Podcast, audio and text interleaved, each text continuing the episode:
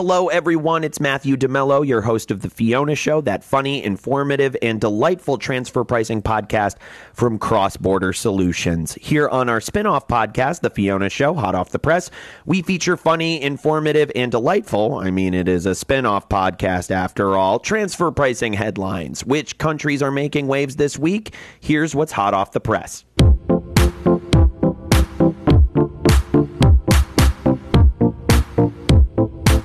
Brazil's days as a transfer pricing anomaly may be numbered. Back in 2017, the country took initial steps to join the OECD and met its first hurdle aligning its transfer pricing regulations with those recommended by the tax governing body. For some countries, that would be a no brainer, but for Brazil, not so much. Brazil has its own transfer pricing thing going. It's the only country without laws or regulations referring to the arm's length principle. And it's had a hard time attracting international trade and investment because their transfer pricing system often leads to double taxation and thus lost revenue. But the OECD isn't giving up. In fact, you might say it's offering a little handholding. Enter the OECD Brazil Transfer Pricing Project, which launched last year, a joint venture between the Brazilian Federal Revenue Service and the OECD. The project's first order of business was to determine Brazil's transfer pricing regime's strengths, weaknesses, and how the country could better gel with the guideline gods. The initial 15 month assessment revealed that more than 75% of Brazil's transfer pricing issues increase the risk of double taxation and 90% lead to revenue losses for the country. Not exactly the news Brazil was hoping to hear. The good news is the OECD isn't going anywhere. In fact, together the groups are considering two next step options. The first is to change Brazil's regulations to meet OECD guidelines abruptly. The second is a more gradual and perhaps more likely approach, embracing OECD guidelines for high threshold taxpayers immediately, then gradually lowering that threshold, forcing more taxpayers into the fold. Either way, Brazil has a lot of work ahead, and we mean a lot. Tax authorities will have to invest in personnel and offer training on the OECD's transaction profit methods and performing functional analyses. And let's not forget about investing in a database for the valuation of comparable items, additional training in assessment, auditing, and dispute resolution, and restructuring how the agency works. Now, that all sounds a lot like starting over from scratch. If India's fractional apportionment proposals weren't causing enough controversy, on July 5th, India's new finance minister, Nirmala Sitharaman, proposed a new budget that's great for corporations and not so great for high earning individuals. Her plan lowers the corporate tax rates from 30% to 25% for 99.3% of companies. The catch is that high earning individuals would get hit with a higher surcharge, effectively resulting in a higher tax rate. The move is a part of India's gradual plan to decrease corporate tax rates to become more attractive to multinational corporations.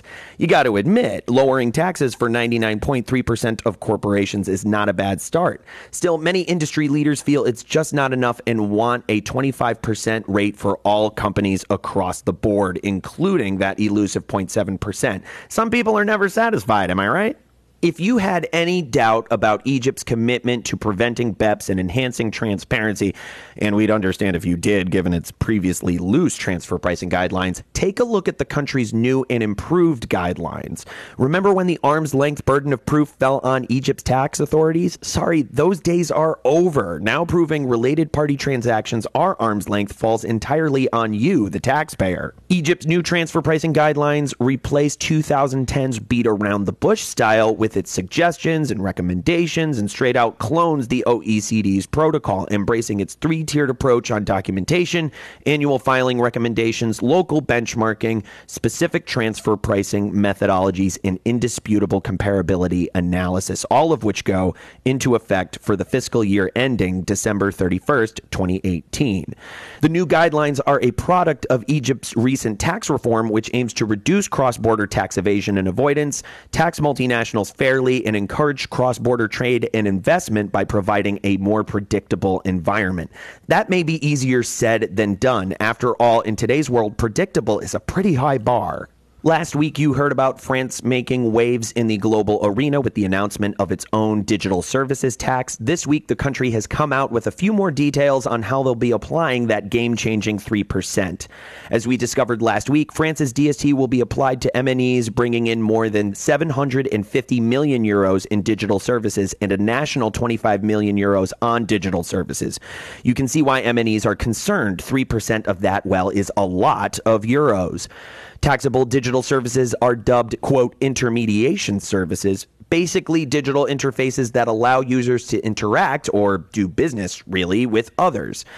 Targeted advertising services, including the sales of user data and services for the purchase, storage, and distribution of advertising messages, are taxable as well. The good news for MNEs is digital services swapped inside your group are excluded from the tax. But perhaps the most important detail to emerge is the one that's hardest to define. What constitutes a digital service in France?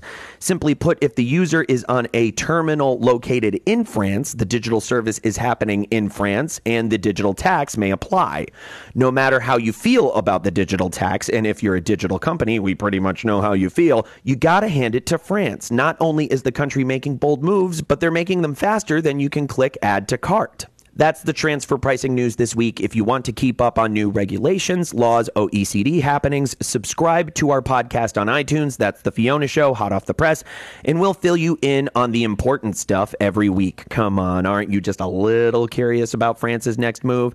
And while you're at it, don't forget about our anchor podcast, The Fiona Show, where with a little help from our AI genius, Fiona, we discuss transfer pricing issues, methodologies, court cases, you name it and we give you CPE credits just for listening. Pretty great, right? This podcast is hosted and engineered by yours truly. Marilyn Mitchum Strom is our executive producer and writes our scripts. This is Matthew DeMello, and I'll be back next week with more transfer pricing news hot off the press.